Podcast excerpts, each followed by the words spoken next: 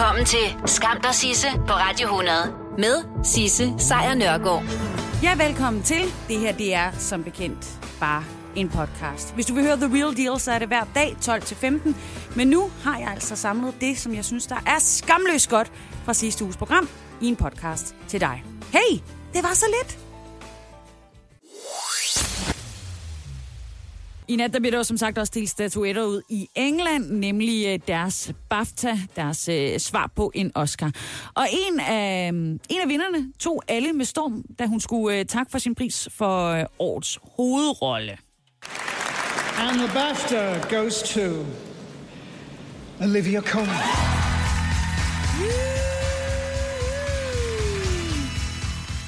Ja, så er der lige en masse musik og sådan noget, og hun kommer op på scenen, og, og, og det glemte jeg simpelthen at klippe ud. Men det var nemlig Olivia Colman, som øh, fik øh, prisen for årets kvindelige hovedrolle, for sin rolle som øh, Queen Anne i den ret populære film, der hedder The Favorite. Og hun blev, lad os bare sige det, Thank you paf. so much. It's really big. Um, I don't. I do. I do know what to say. I've actually written something down. I do know. Um, Ja, det er altid godt lige at have en lille tale klar, så man kan spille øh, øh, overrasket, men alligevel være forberedt. Og hun havde altså en tale klar. um, very shaky. Sorry. Um, can't read it either. Uh, um, all the producers, Obt, um, Fox, and Elements, and and everyone therein, uh, and. Um, well, Nadia and Sandy and all of your teams. Hi. We're having an amazing night, aren't we? We're going to get so pissed later.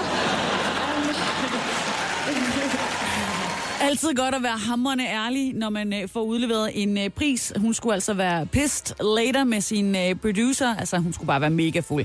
Men mest alt, så skulle hun altså sende noget kærlighed til sine øh, medspillere. Emma and Rachel must keep it together. Um, not just for your performances, but for what you did after the cameras stopped rolling. um, and we've never talked about this, and I find it very emotional. But um, you were the best and classiest and coolest honor guard any any woman could ever have, and I love you. And Ems isn't here, but we love you too, Em. for um, not for the lead, it's for a lead. And as far as I'm concerned, all three of us are the same and should be the lead. And um, it's weird that we can't do that. But um, this is for all three of us. It's got my name on it, but we can scratch in some other names. Thank you so much. Selvfølgelig kommer hun til at rise deres navn ind i øh, sin pris, altså for årets kvindelige hovedrolle. Fik hun altså en BAFTA, det var Olivia Colman. Lucas Graham med Love Someone, og ja, han var der i aftes i L.A. til øh, udleveringen af Grammy'erne, men øh, min øh, jagt efter en danskervinkel på The Grammy Awards Show i nat øh, involverer faktisk ikke ham. Fordi der blev delt øh, Grammy'er ud til alle dele af musikbranchen. Og her, der mener jeg ikke øh, bare sådan alle dele af den amerikanske populærmusikbranche. Nej, jeg mener vidderligt alle dele af musikbranchen. Og det er jo sådan set herligt, ikke også? For det kan godt være, at vi alle sammen snakker om øh, de store amerikanske kunstnere, som vinder årets album eller årets kunstner og alt det der. Men der er øh, mange flere kategorier end bare det. Der er for eksempel, øh, du kan få en, en Grammy for bedste jazzudgivelse, eller for bedste gospeludgivelse, eller øh, for bedste world music udgivelse, eller for øh, bedste kristne musikudgivelse. Det findes, og der er mange af dem. Og Danmark var faktisk repræsenteret i nat i, øh, i øh, et par kategorier. Øh, et par af dem, som vi så måske sjældent hører om i øh, populærmusikkens tidsalder, nemlig blandt andet bedste kammermusik. Ja, jeg ved det godt. Det er ikke en af dem, du kommer til at opleve øh, live i, i showet. Og øh, nej, jeg tror heller ikke, øh, Michelle Obama havde så meget at sige om, om det. Men øh, den danske strygerkvartet bestående af Rune Tonsgaard Sørensen, Frederik Øland, Asbjørn Nørgaard og øh, Frederik Sjøren Sjølin, de var altså nomineret i kategorien bedste kammermusik. Og så var dirigent Thomas Daggaard blandt de nominerede til øh, bedste orkesterpræstation for sit arbejde med øh, Seattles symfoniorkester. Så det kan godt være, at det var noget amerikansk øh, musik, han øh, spillede rundt med, men han var jo dirigent og dansk, og dermed dansker vinkel. ordnet. Ikke også? Sådan. Så sidder du så nok og tænker, okay, men det er altså meget fint, Sisse, men vandt de? Og nej, det var der ikke nogen af dem, der gjorde. Så. Men de var der, ikke også? Og, og det er jo det, det handler om. Det handler jo ikke om at vinde. Det handler jo om at være med. Sagde ingen, ingen person med passion nogensinde. Skam dig, Sisse på Radio 100 præsenterer Skamløse fornøjelser. Ja, en af de nyheder, vi øh, fik i sidste uge, det var, at uh, Liam Hemsworth, altså skuespilleren fra blandt andet uh, Hunger Games, og det er faktisk der, min viden om ham uh, slutter. Ja, han er, han er blevet gift. Congratulations, I heard you got married. Yep, yep. To did. one of my favorite people. Good, yeah, me too. Ja, han er heldigvis blevet gift med en af både øh, sine egne og, og interviewernes øh, yndlingspersoner, nemlig hende her. Miley Cyrus. Miley Cyrus, yeah. Now, the two of you have Miley known Ray each- Hemsworth now, actually. Yeah. Took my own, so. Does she take your name? She did, the yeah. whole thing? Yeah, she'll still be obviously known as Miley Cyrus, Right. but she did took she took my name, which was great. I think that was honestly one of the best things about it. I didn't ask her to take my name, and then she's like, "No, of course I'm taking your name." I'm like, "That's awesome. That's really good." Så Miley Cyrus hedder altså ikke længere Miley Cyrus. Hun hedder Miley Hemsworth. Ah, Amen altså. Det er da nuttet, så bliver hun gift. Øhm, der er jo selvfølgelig øh, lige den ting, at hun nok stadigvæk formentlig kommer til at udgive musik under øh, Miley Cyrus navnet. Men øh, nu er det altså øh, nu er det et kunstnernavn, og ikke længere hendes, øh, hendes rigtige navn. Nå, men der er jo i øvrigt, øh, derudover rigtig mange gode øh, årsager til, hvorfor man skal gifte sig. The first couple of weeks was really fun to be I read wife it- and husband. And I read an article, um, and they say uh, that people that refer to their spouse as my husband, my wife, tend to um, have a longer lasting marriage Really? than people That's that. great. Yeah, isn't that interesting? Yeah, I just have her in as wife in my phone now. Jeps, du skal bare kalde din mand eller kone for mand eller kone, og så, øh, ja, så er der en, øh, en større øh, chance for, at det ender lykkeligt. Ikke også? Som sagt, så oplevede øh, bloddonorerne i Danmark en øh, nærmest eksplosion af tilmeldinger hen over weekenden. Og årsagen til, at de gjorde det, hedder Mette Marie Lej Lange. Hun er blogger, og jeg talte med hende her lidt tidligere i morges om, hvorfor det var, at hun pludselig fik en masse mennesker til at blive stamcelledonorer. Mette Marie, du er, jo, øh, du er jo det, der hedder en influencer. Det vil sige, du jo øh, influerer folk til noget via din øh, blog og din Instagram-profil. Det kan jo være alt fra, at du influerer folk til at tænke, at de gerne vil en tur til Kina, eller at de skal spise nogle bestemte steder, ikke? Men Jo. hvad, hvad tænkte du, da du kastede det over øh, blod- og stamcelledonation? når du siger det på den måde. Jeg tænkte ikke øh, så langt. Altså, jeg var lidt i mit eget hoved den morgen. Øhm, hvis jeg havde tænkt mig bedre om, så havde jeg nok ret håret, inden jeg lavede den story, hvis jeg havde vidst, at den skulle på forsiden af Berlingske for eksempel. Men, men det, det drejede sig simpelthen om, at jeg var ramt i, i hjertekuglen af, at jeg pludselig havde fået viden om to børn, der lå på Rigshospitalet med hver sin øhm, leukemidiagnose. Og den ene lå og ventede på stamceller. Hun ligger bare og venter, og hun har været syg i mange år. Øhm, og stamcelleregisteret er ikke stort nok i Danmark og i verden i det hele taget til at kunne finde, det er et internationalt register, til at kunne finde et match. Og det var der en, der skrev og fortalte mig om på Instagram, og hun fortalte mig også, hvor nemt det er at blive stamcelledonor. Vi troede alle sammen, at vi skulle bores i hoften og ind igennem knoglen, for det skulle man for ikke så lang tid siden. Men det skal man ikke længere. Nu kan man lokke øhm, stamcellerne ud i blodet, og så tapper man stamcellerne og sender blodet tilbage i patienten, eller i donoren, donoren, og så bliver folk sendt hjem igen. Og man får gratis cola og chokolade, man skal på. Der er simpelthen ikke nogen grund til at lade være. Nej. Øh, og det var den viden, jeg tænkte, det vidste jeg ikke. Det anede jeg ikke. Øhm, og hvis jeg ikke vidste det, så kunne det også være, at der var nogen andre, der ikke vidste det. Og det kunne jo være nogen, der havde lyst til at melde sig. Og det virker jo umiskendeligt som om, at der var andre, der heller ikke vidste det her. Der var Hvilke- hul igennem. Ja. Der var hul igennem, ja. Det, Ja. det får man til at tænke på. Hvilke reaktioner har du fået igennem øh, de sidste 3-4 dage? Men altså, jeg, jeg kan med sandhed sige, at jeg har grædt hver dag. Fordi, og det har været, af, fordi jeg er blevet rørt af folk, der har fortalt om, øh, der var en, hvis øh, storesøster fik stamceller, da hun var 6 år, og nu går hun på universitetet. Og hvis hun ikke har fået de stamceller, så har hun ikke gået på universitetet. Og der er folk, der har skrevet til mig, som selv er indlagt, eller har børn, der er indlagt, eller som har fået rigtig meget blod. Det er jo, jeg, jeg satte mig jo egentlig ud i jagten efter stamceller, men det har jo så haft en sindssygt positiv bivirkning, at der er kommet, jeg har lige fået de nye tal, næsten 3.000 nye øh, bloddonorer også i løbet af de her fire dage. Hold da. Øhm, og, og, og i stamceller, der er der kommet, hvad var det? 2.000, lad mig lige se her, 2.014 nye stamcelledonorer, og det er altså på tre dage, holdt op imod, at der i hele januar kom 195. Ah, men det er jo helt Øhm, vildt. Ja, så folk er meget glade. Folk, der har sygdom ind på livet og har brug for blod og stamceller, de er meget, meget glade. Jamen, øh, det, det, med god grund. Jeg, jeg kommer til at tænke på, når det her det sker, ikke? og du øh, får medierne helt på den anden ende, og der er tusinder, der nu vil gerne øh, vil donere blod og, og stamceller, så har du jo faktisk øh, en enorm magt. Altså, hvad får det dig til at, at tænke om øh, dig og dit, dit job? Altså, det er, jo, det er jo helt vildt, hvad du kan udrette nu. Ja, men altså, jeg, det lyder, det er ikke, sgu ikke for at lyde snorske, men det er ikke sådan noget, der kommer bag på mig på den måde, fordi jeg lever jo af at få folk til at ændre deres mønstre.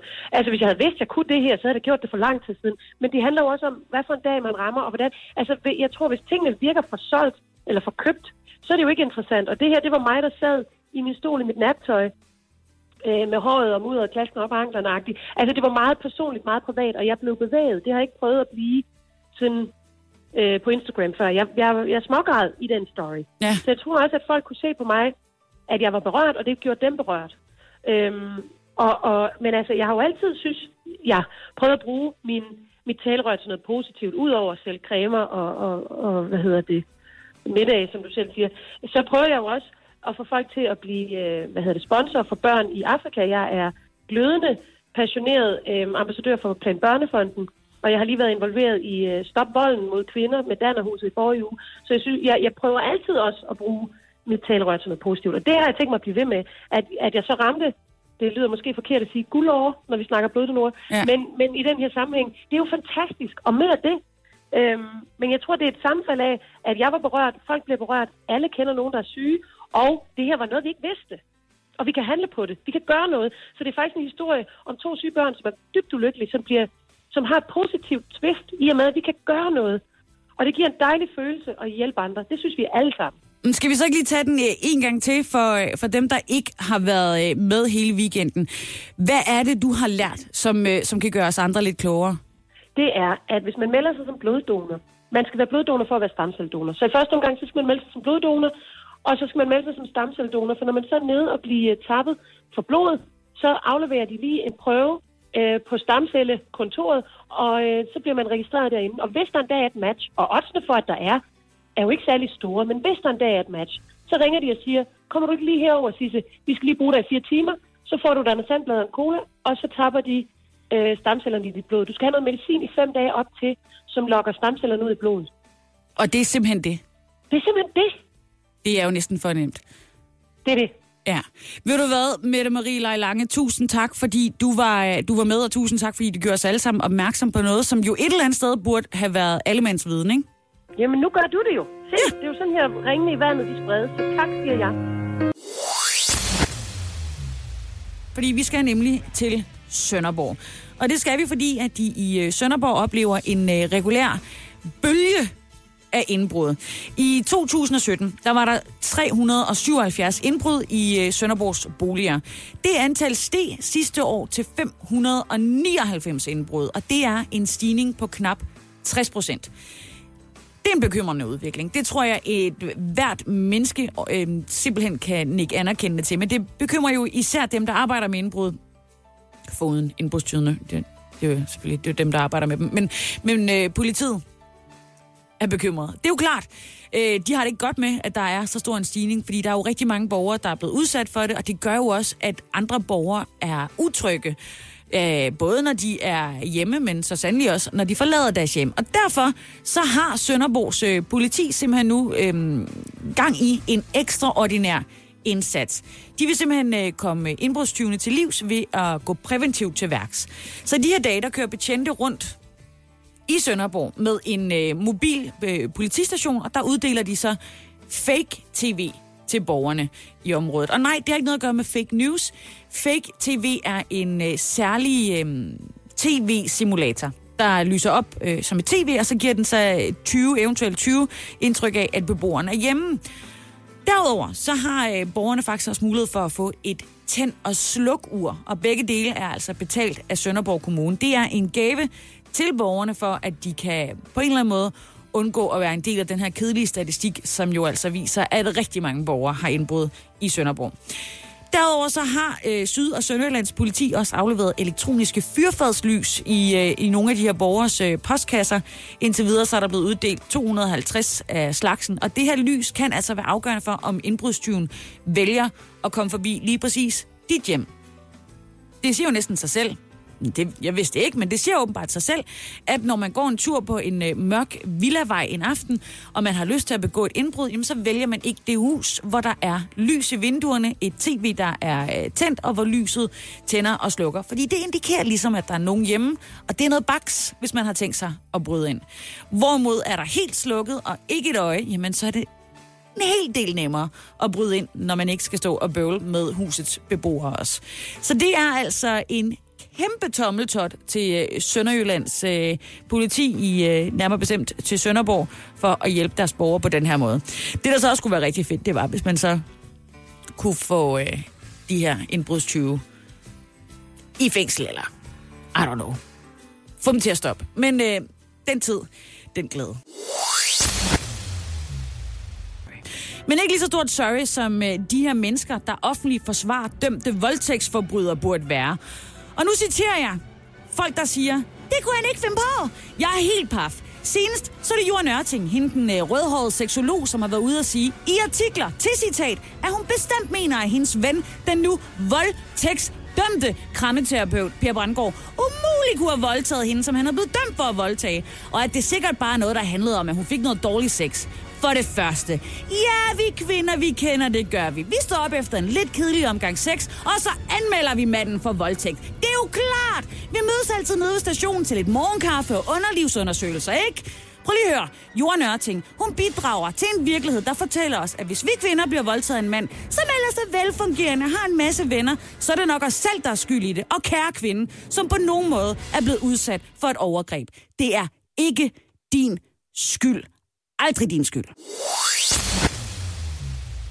De Bebe Rexha, hun vandt kæmpe meget. Der er jo de her røde løber øh, arrangementer som BAFTA, Grammy, og så snart så skal vi se øh, Oscar-prisuddelingen. Øh, og det der jo er for dem, det er, at de kræver jo mere eller mindre, at man ligner en skinnende million dollars, hvis man på nogen måde skal skille sig ud og efterlade et, øh, et godt indtryk.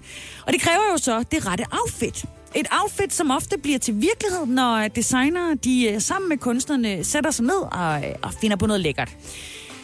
Åbenbart så er der så kun en lille udvalgt skare af meget sultne mennesker, som får lov til at bære det her tøj. Fordi Bebe Rexha, som vi jo spiller i et væk, men det er intet imod, hvad de gør i øh, staterne. Hun måtte i hvert fald sande, at hun til trods for, at hun var nomineret til hele to priser, at hun med en størrelse 38 ikke kunne få lov til at arbejde sammen med en designer om en kjole. De synes ganske enkelt, at hun var for tyk. So I finally get nominated at the Grammys and it's like the coolest thing ever. And a lot of times artists will go and talk to designers and they'll make them custom dresses to walk the red carpet, right? Like you go to any big designer. So I had my team hit out a lot of designers and a lot of them do not want to dress me because I'm too big. Literally, like they, I'm too big.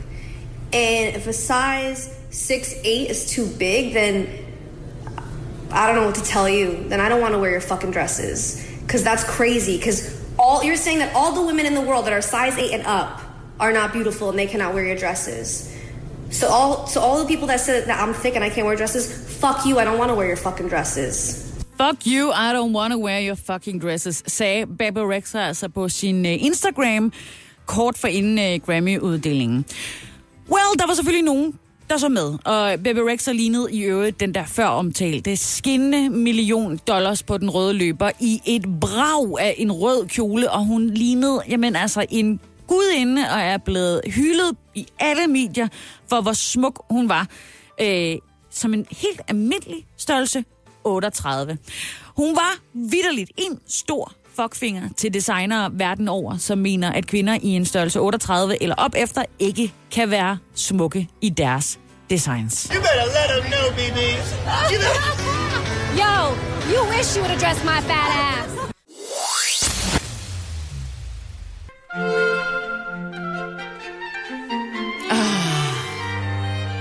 Sådan der. Sådan lyder det hos de rige. Nå, tilbage i øh, 1600-tallet, der gav den øh, franske solkonge, som vi kalder ham, altså Ludvig den 14., han gav et Savonier-tæppe til en øh, dansk minister. Det her tæppe, det skulle vise sig at bringe en enorm stridighed mellem en far og søn her knap 500 år senere. En stridighed, som der nu er blevet indgået et forlig i. Et forlig på 47 millioner kroner. Det er øh, familiestriden mellem far og søn, hofjægermester Erik Jul og godsejer Gregers Jul, om altså Solkongens tæppe til en værdi af 47 millioner kroner. Et tæppe til 47 millioner kroner. Nå. Ifølge Knud Folschak, der er advokat for Erik Jul, så er tæppet sikret således, at danske fødder atter kan gå på det. Sagen om det her knap 500 år gamle tæppe har været øh, sat til at skulle køre i Østerlandsret fra i går og frem til onsdag, men den her familiestrid, den nåede faktisk aldrig for landsretten, fordi i ly af mediebevågenhed, der hvor rige mennesker begår sig bedst, der indgik de to familiemedlemmer altså for livet tilbage i december. Striden mellem hofjægermester Erik Jul og hans søn, godsejer Gregers Jul, de, øh, de er altså tidligere blevet øh, dybt uenige om, hvem der har retten til solkongens tæppe. Den franske kong Ludvig den 14., også kendt som solkongen, som sagt, han gav jo altså det her dyrebare tæppe til en dansk minister, og det har så siden 1800-tallet befundet sig på øh, den fynske herregård Julsberg, der altså øh, tilhører familien Jul. Men familien blev altså splittet, da Erik Jul, altså far, gav tæppet til sin hustru, der så i 2016 sagde kaching og satte tæppet til salg hos det britiske auktionshus Christie's. De planer bliver altså stoppet, fordi øh, retten i Lyngby i, øh, sagde i oktober i 2017, at øh, det tæppe ikke måtte sælges, da Erik Jul faktisk ikke var i sin gode ret til at fjerne tæppet fra Julsborg, hvor det havde ligget i 200 år.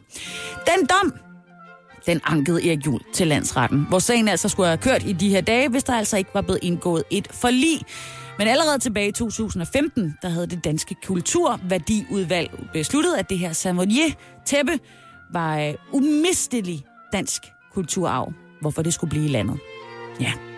Men altså først i går, der blev det afgjort, hvordan øh, det bliver i landet, og hvordan ved jeg ikke helt. Men øh, jeg vil bare lige sætte en stemning med lidt kammermusik, og så øh, hurtigt øh, hygge os lidt i det riges verden.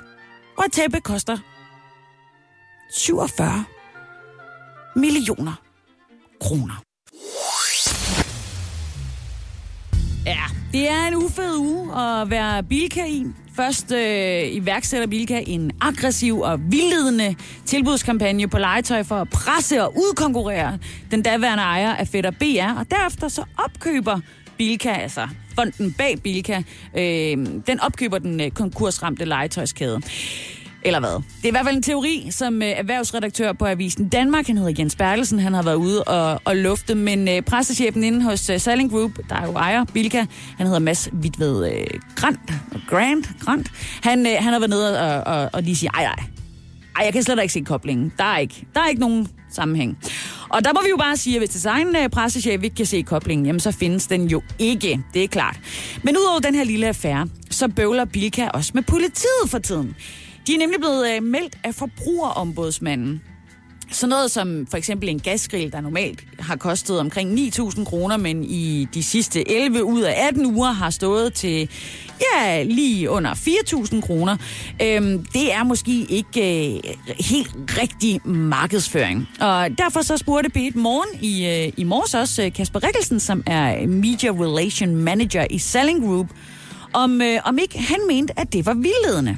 Nej, det er det ikke. Fordi den grill, du, du nævner, har været, øh, haft samme normal pris siden juni igennem hele perioden. Men det er rigtigt, at lejlighedsvis har været nogle kombinationstilbud, og det er det, at markedsføringslejen øh, også åbner mulighed for. Og det, men det ændrer selvfølgelig ikke på, at grillen har været udbudt til normal pris igennem hele perioden. Ja, så det, øh, det, det tager vi da bare fejl af. Så det, det var ikke det. I øvrigt så mener de også i øh, uh, Selling Group, at uh, markedsføringsloven, uh, markedsføringsloven ikke er sådan helt klar nok, så der skal altså fortolkes på den.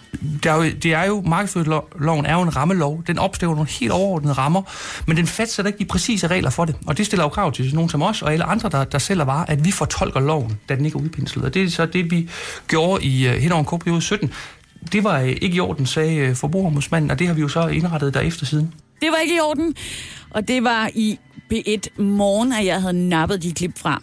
Pointen er i hvert fald, øh, hvis du skal ud og have noget som helst, og det koster bare en lille smule mere, og det er på tilbud i Bilka, så synes jeg, du skal tage at bruge Price Runner, når du skal ud og handle. Du skal ikke, øh, du skal ikke stole på, øh, på tilbudsaviserne. Det er simpelthen ikke rigtige aviser. Ikke? Det, det kan man faktisk godt, det, det, det kan faktisk godt nogle gange være, øh, nu kommer jeg til at sige det, fake news.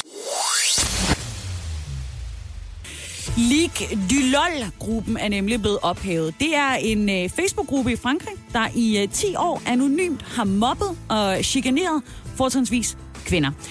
Øhm, altså nogle grupper her findes det ikke noget nyt. Men at medlemmerne i den her gruppe viser sig at være fremtrædende mænd i øh, journalistik, det var en nyhed.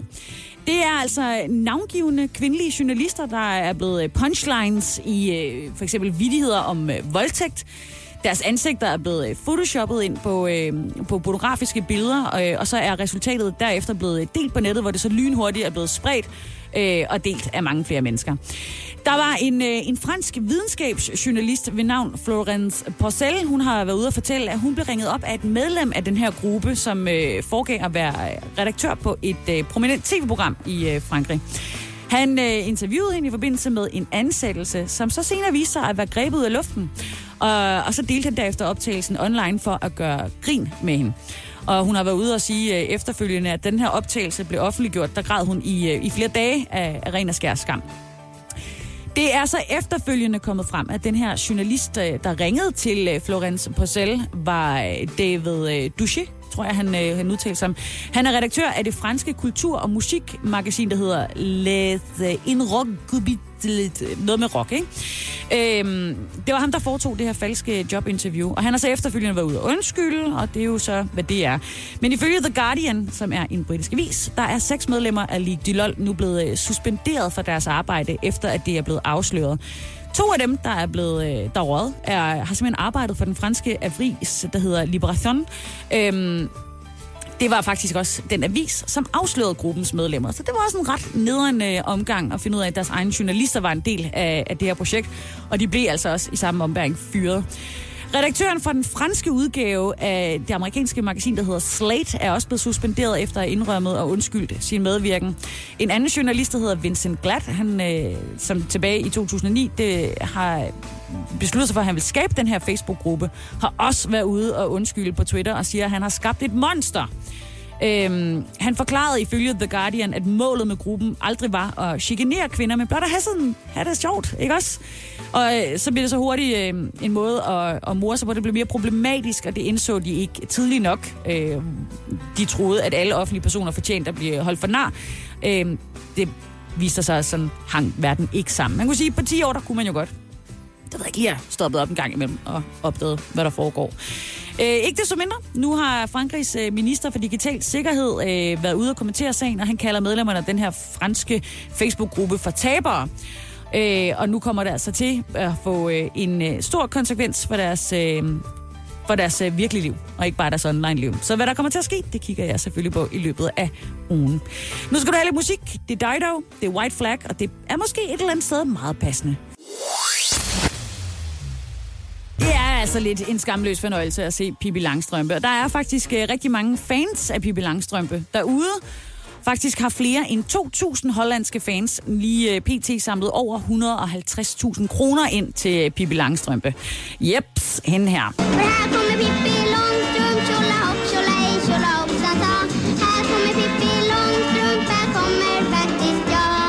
Ja, yeah, altså, eller retter til de skuespillere, der for 50 år siden vækkede Astrid Lindgrens øh, karakter til live i, øh, i tv. Inger Nielsen, det er hende, der spiller øh, Pippi Langstrømpe. Hun blev i sidste uge interviewet om øh, sin barndomsrolle her af den øh, hollandske avis, der hedder AD. En del af interviewet øh, handlede om øh, royalties for genudsendelserne og DVD-salg af den her øh, serie, øh, som der jo kørte i øh, 69, og så de tre film, der blev indspillet i 1970'erne. Fordi selvom Bibi havde en, øh, en kiste fyldt med guld, så var det altså ikke en, hun sådan selv kunne beholde. Nielsen og, og så hendes kollegaer, øh, der hedder Per Sundberg og Maria Persson, der spillede Bibis venner Tommy og Annika, de har altså ikke modtaget skyggen af de penge, produktionerne har indbragt siden dengang. Den oplysning øh, var øh, hollandske fans så fortørnet over, at det hurtigt blev til en øh, online indsamling, der i øh, skrivende stund altså som sagt har over 150.000 kroner i sig. Så skulle man jo tro, at Inger Nielsen, a.k.a. Pippi Langstrømpe, ville være lykkelig, men hun blev faktisk øh, utilpas og vred. For hun føler sig ikke som et offer, og hun føler ikke skam, og hun føler heller ikke, at hun er blevet udnyttet. Hun mener nemlig, at øh, den hollandske journalist, der skrev den her artikel, fokuseret lige rigelig meget på lønoplysningerne, fordi han og mange andre tror, at øh, man vil blive stinkende rig af at spille Pippi Langstrømpe. Og så er hun ude at sige, men prøv lige at høre, vi bliver alle sammen betalt, og der var ikke nogen aftaler om royalties, og de var slet ikke øh, opfundet dengang. Så ja, så hun ville i første omgang ikke have pengene. Men nu ser det ud som om, hun er sådan helt vildt sur over, at der er blevet øh, indsamlet så mange penge til hende og hendes øh, kompaner fra Villa Villa Kula. Hun er i hvert fald ude at sige nu, at det er et udtryk for, at øh, Pippi Langstrømpe er elsket af alle i hele verden. Og det kan man jo, altså, kan man jo ikke andet end at sige, hey, Pippi, du skal da have de penge, ikke også? Nå, det var lige øh, lidt lækkert nyt fra Pippis verden. Skam dig, Sisse, på Radio 100. Med Sisse Sejr Nørgaard.